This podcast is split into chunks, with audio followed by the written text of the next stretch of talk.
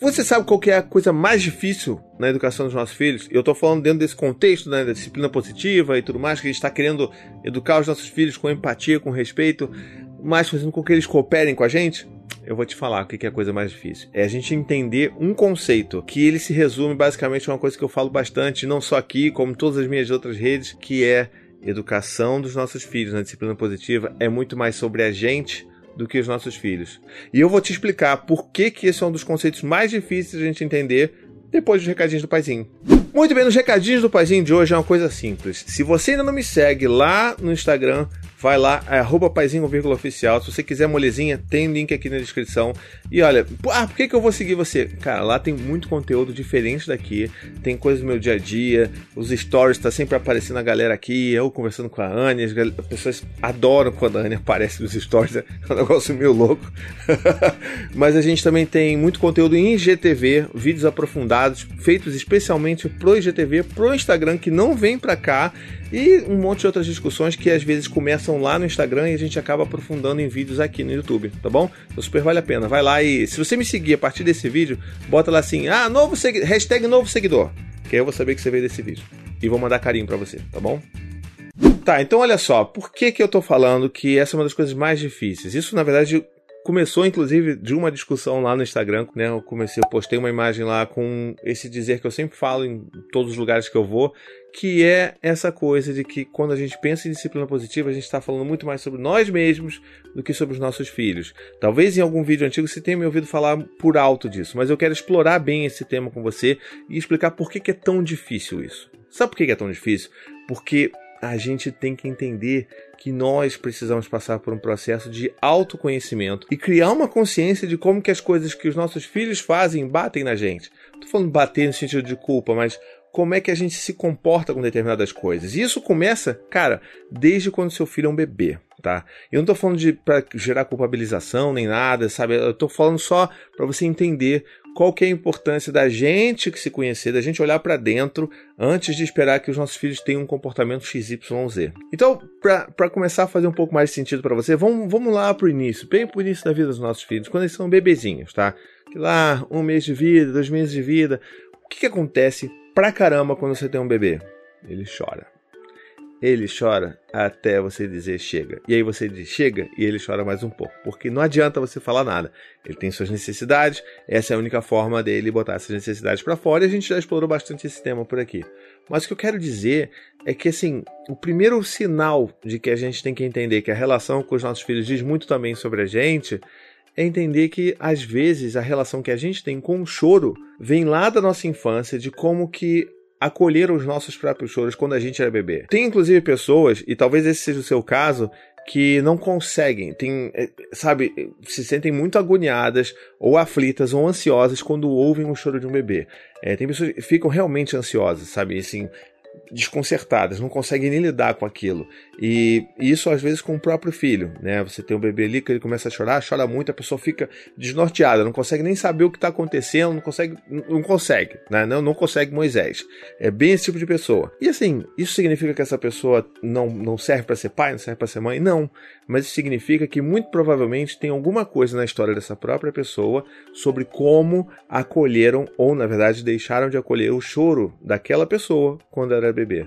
Então, a sensação de estar presente de um choro, ela cria tanta ansiedade, tanta aflição por causa da história dessa própria pessoa que ela nem se lembra, está ali no inconsciente, que ela não consegue lidar com o próprio choro do seu filho. Isso é real, isso tem estudos que mostram sobre, né, que falam sobre isso, tem profissionais que falam sobre isso, e se você for essa pessoa, procure ajuda de um profissional. É a melhor coisa que você pode fazer para você tentar resgatar essas coisas, criar uma consciência sobre isso e tentar melhorar a sua vida, porque quando você melhora, seu filho melhora também, sabe? Então, já começa por aí para você ver como que é importante a gente olhar para dentro. Então, assim, esse é o primeiro ponto. Poxa, caramba, será que eu preciso fazer terapia para criar um filho?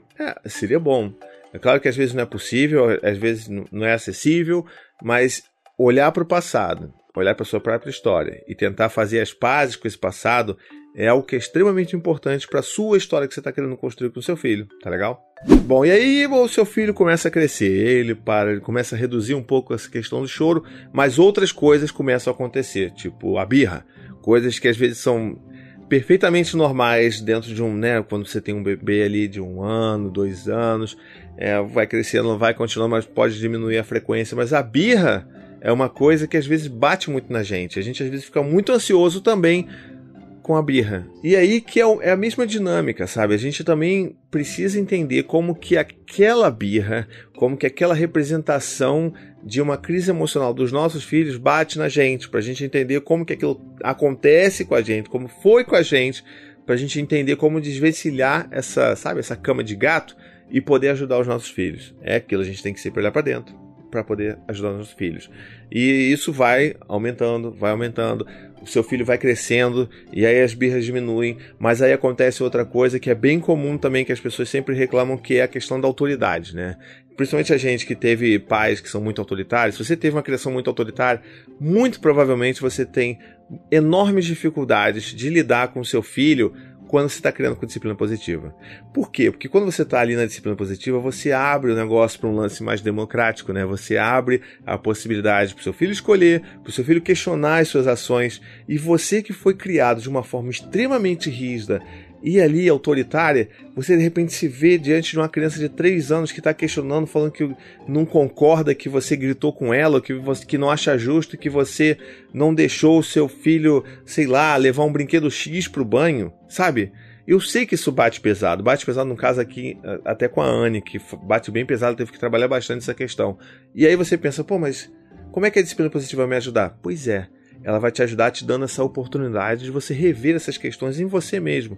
Porque, assim, não dá para você criar de uma forma mais democrática, mais empática o seu filho, se isso tá tão enraizado assim dentro de você, sabe? Essa questão do autoritarismo, de que o filho tem que sempre respeitar a autoridade do pai, da mãe, que ele tem que sempre obedecer, tem que sempre ouvir, tem que baixar a cabeça e executar. Se isso é tão forte em você, não adianta você querer fazer muito diferente com seu filho sem tratar essas coisas primeiro, entende?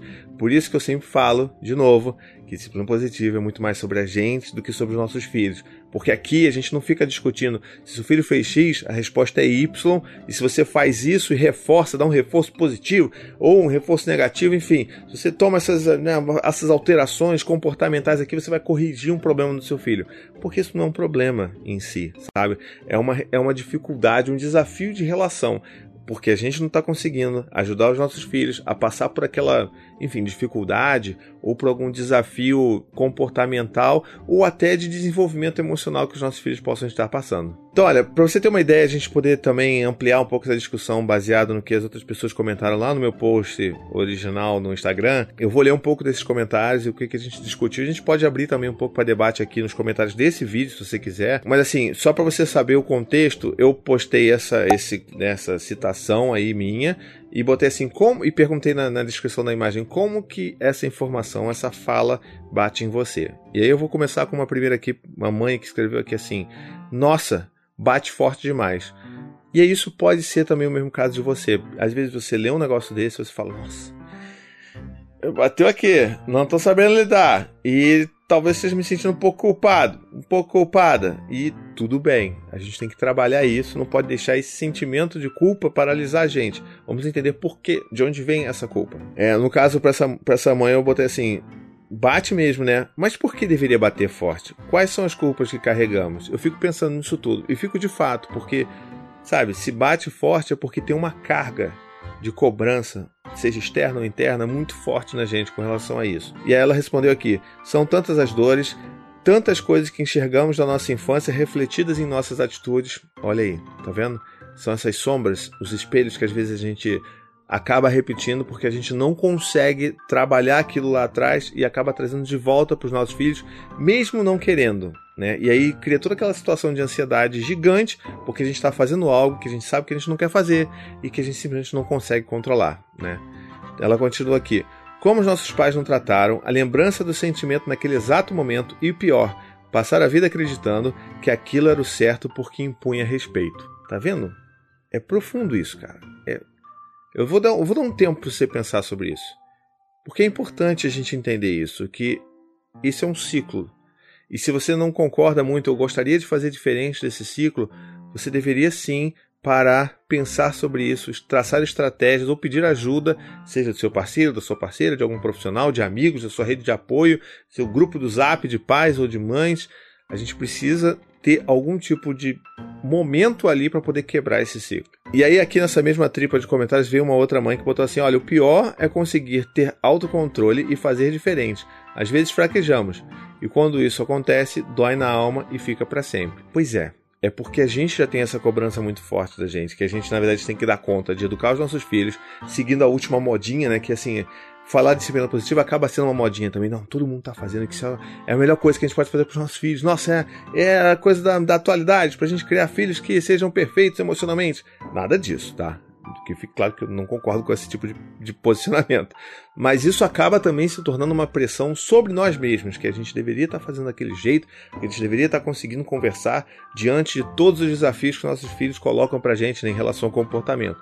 E cara, simplesmente isso não vai acontecer, mas às vezes isso é mais difícil ainda do que o normal, porque a gente tem alguma questão, de novo, que a gente precisa trabalhar. E aí essa primeira mãe falou, poxa, como dói, se sentir fracassado é terrível.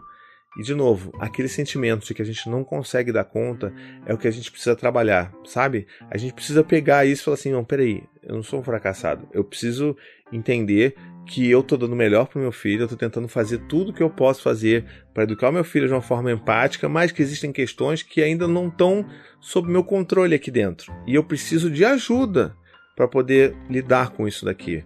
Não, sabe, ficar me cobrando cada vez mais, tipo, não, amanhã eu vou conseguir passar um dia sem gritar, amanhã eu vou conseguir passar um dia sem, sei lá, fazer chantagem emocional com meu filho.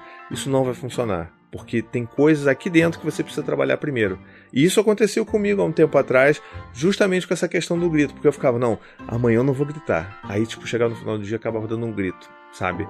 E, não, amanhã eu vou. E, não, e não conseguia. Até eu entender que o que causava esse grito não era exatamente o que os meus filhos faziam, e sim uma carga toda que eu tinha, de um trabalho muito pesado que eu tinha, e que eu tive que começar a trabalhar em forma de como melhorar isso e mudar isso para que eu chegasse em casa de uma forma mais leve e que eu pudesse ter, sabe, aquele reservatório de empatia um pouco mais, né, sem estar completamente esgotado, tá? Então, pense sobre isso. Tem um outro aqui que, cara, muito certeiro. Uma outra mãe falou assim, faz todo sentido. É como estar segurando um espelho virado pra gente a todo momento.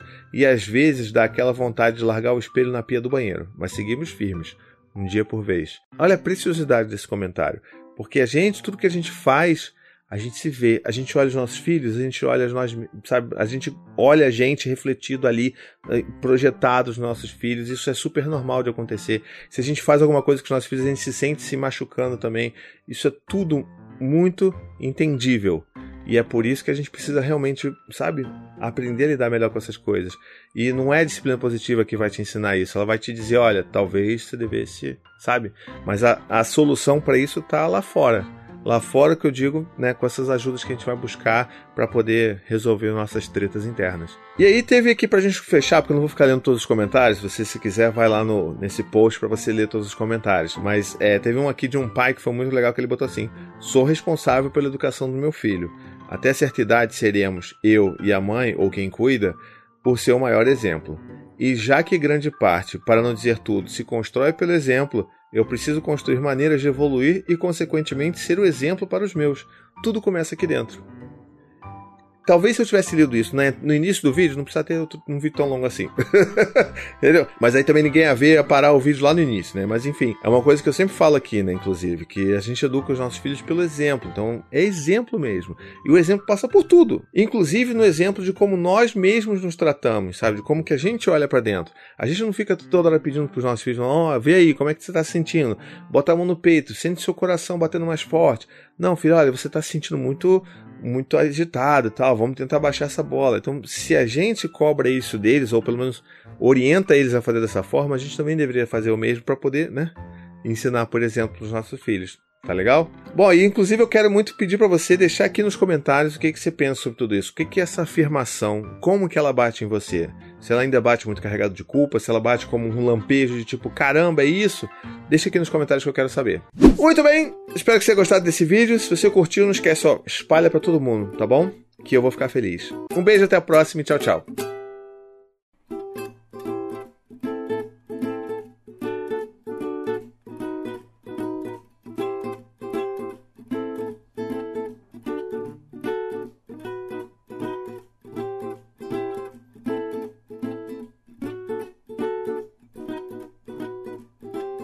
To the 25 senators who just voted against U.S. veterans and their families, you flip-flopped, voted no on the Honoring Our Pact Act. You know it provides medical help to vets, makes amends to veteran families who lost children to recklessness. You voted yes just days ago. Why the flip-flop? Don't put politics ahead of vets and their families. To everyone listening, contact your United States senators today. Demand they vote yes. Make the Honoring Our Pact Act law now. Paid for by SO.